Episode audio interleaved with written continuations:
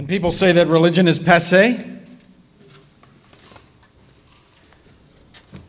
Go to any cosmetics counter of any store and look at the people lining up to buy the latest skin cream. Read the quarterly profit reports of the giant cosmetic companies.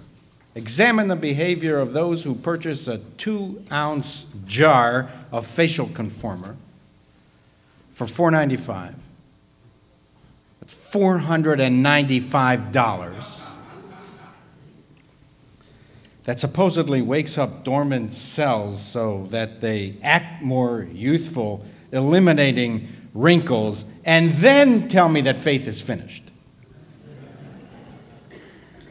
Those very people who don't consider synagogue dues a good investment because they say they are atheists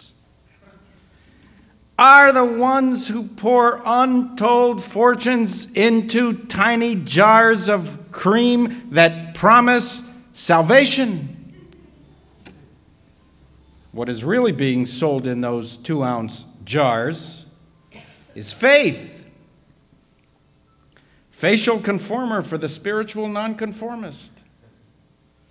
The Bible of Botox teaches deliverance. Everlasting youthfulness that stills the footsteps of time, arresting our wrinkles on their inexorable pilgrimage. Even less than in the foxholes. There are no atheists at Bloomingdale's. Even the most skeptical cynic worships the God of beauty at Barney's.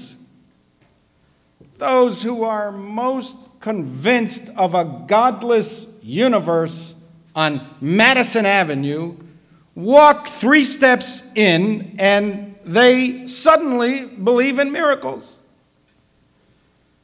That's what this week's Torah portion is about. The Parsha Tazria in the book of Leviticus is quite astonishing in the vividness of its descriptions of the various bloody discharges and other fluidly leakages that come out of the human body.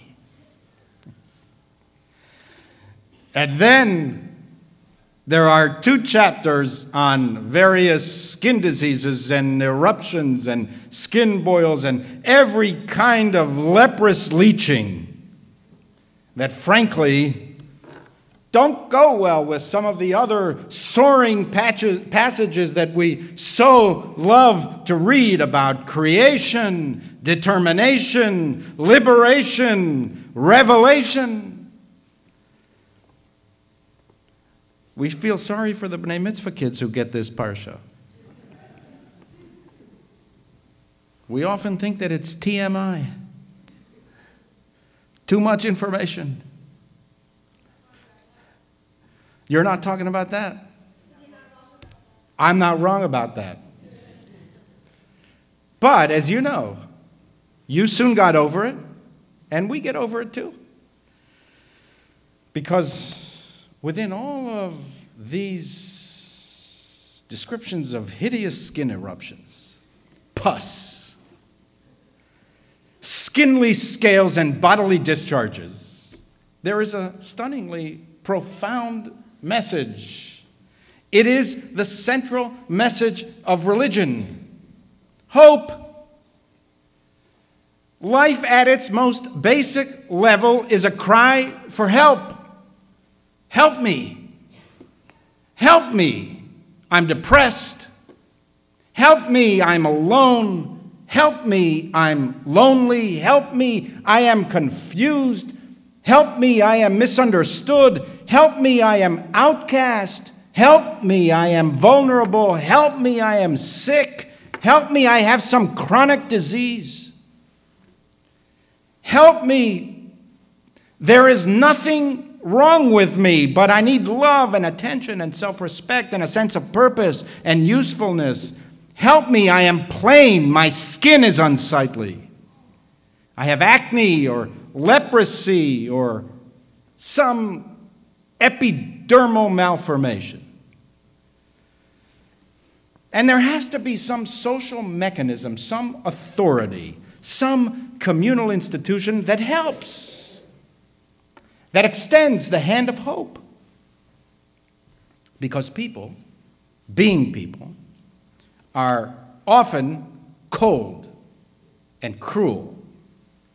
And society, being society, is always distant and unattentive. The community on its own will never naturally accept unsightly malformations. The Bible describes skin maladies, but the passage is only superficially connected to medicine. As you read it, it dawns on you that the whole point is to give those who are suffering from a disease hope. Hope that they can live normally in society, that the community will accept them despite its natural inclination to recoil and reject. The Kohanim, the priests, would examine a person, and if the priests determined that he or she had some kind of malady that rendered them impure in the eyes of the community, such people would be sent outside the camp for a period of time but the amazing thing was that they were expected to bring them back in. We mostly focus on the removal from the camp, but that's not the central part of the Parsha. The point was that the priests returned the sufferers to their proper place in society. Even if the person still showed outward signs of the disease, the priest would do everything in his power, exploiting every loophole available to him to welcome the person back in. And the coming back in would be marked by a ceremony of welcome back in. What is described as hope, institutionalized through the priests. They weren't doctors, they were not doing medicine. They were doing religion. The Bible teaches that healing is not only a question of science, medicine cannot cure all that ails us. Good health requires self acceptance, communal at- acceptance, attention, love, compassion, and a warm embrace. It is significant that many of the ailments described in the Bible are related to skin. For this is our outer cloak that so influences who we are. It's why we invest so much in cosmetics and plastic surgery. How we look determines how other people look upon us. The community's perspective is usually skin deep. That's all. Our pigmentation alone affects our standing.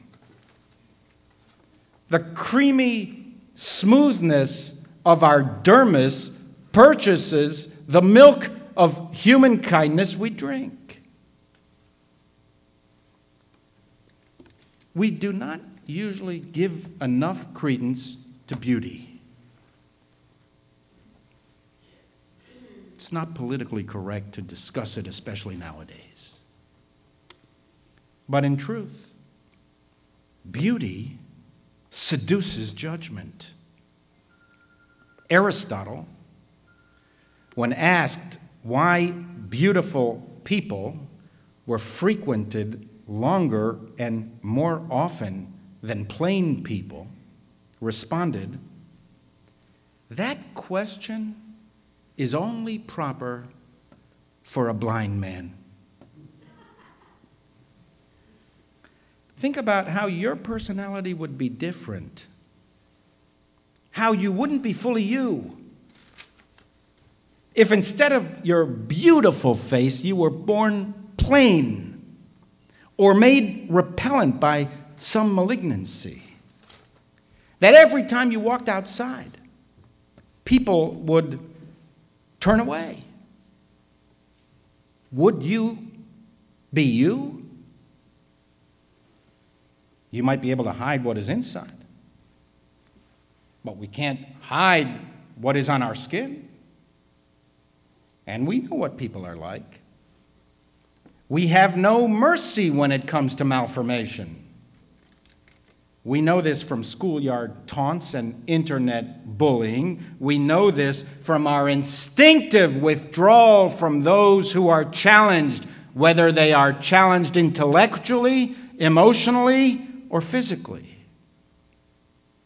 We have the calm, steady demeanor of those who easily tolerate someone else's pain.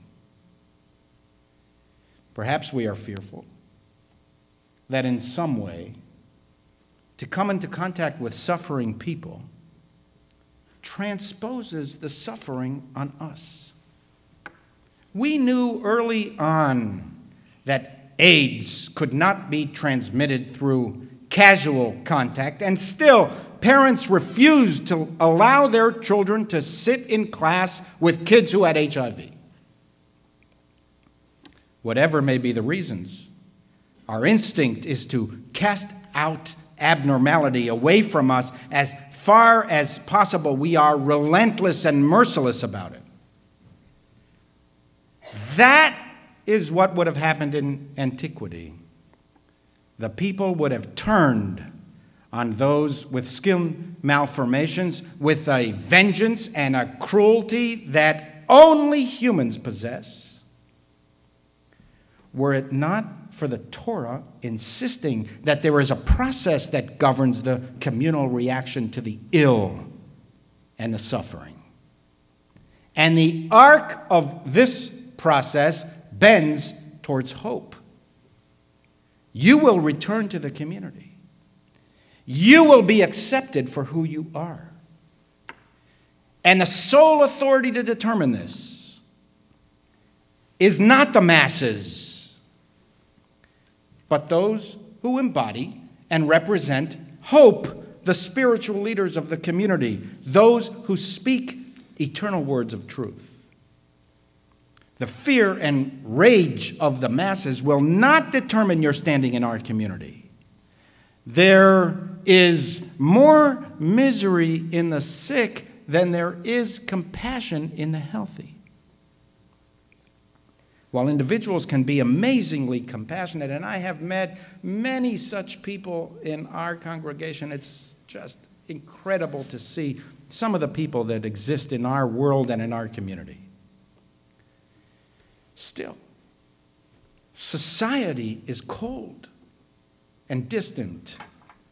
The world just keeps rolling on along. Our public composition is eaten with sickly imperfections, ambition, envy, superstition, cruelty. Our collective morals are weak. We are easily swayed by the crowds. Reason, compassion, and goodness are the first to be shaken by the fear of contagion. Remember just last year? How we reacted to the Ebola epidemic. And that is why it wasn't the people who would determine when an ill person was no longer a threat to the community. We, the priests, will decide. And we are going to bring you back through a public process that compels the community to embrace you, even if they don't like it, even if they are afraid, even if they are resistant. All of us get sick. We are all frail. It is the tender leaves of hope that makes life worthwhile.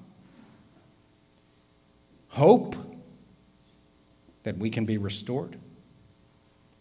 Not only through medicine, that is for the specialists but through the sweet kiss of acceptance. Restoration. Hang thy medicine on my lips. We don't pay enough attention to it, but we undergo enormous emotional and even spiritual changes when we are ill, even if it is only a five day malady, let alone chronic disability and serious illness. Even if it's just influenza.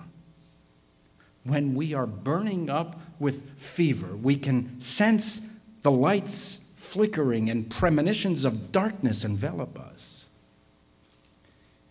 It's what the ancients were perceiving.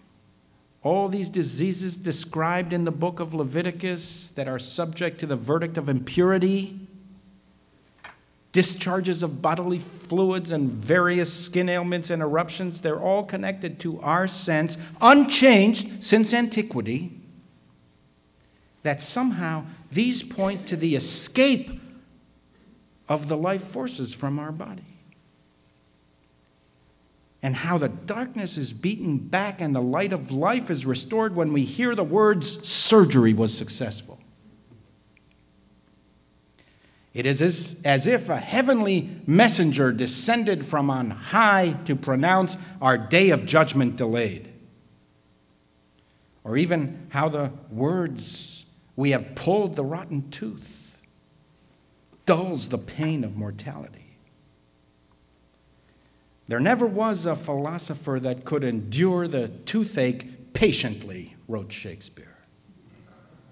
Even curing a toothache restores the lightness of being, lifting the heaviness that settles upon us. It is this heaviness that the Torah seeks to lift.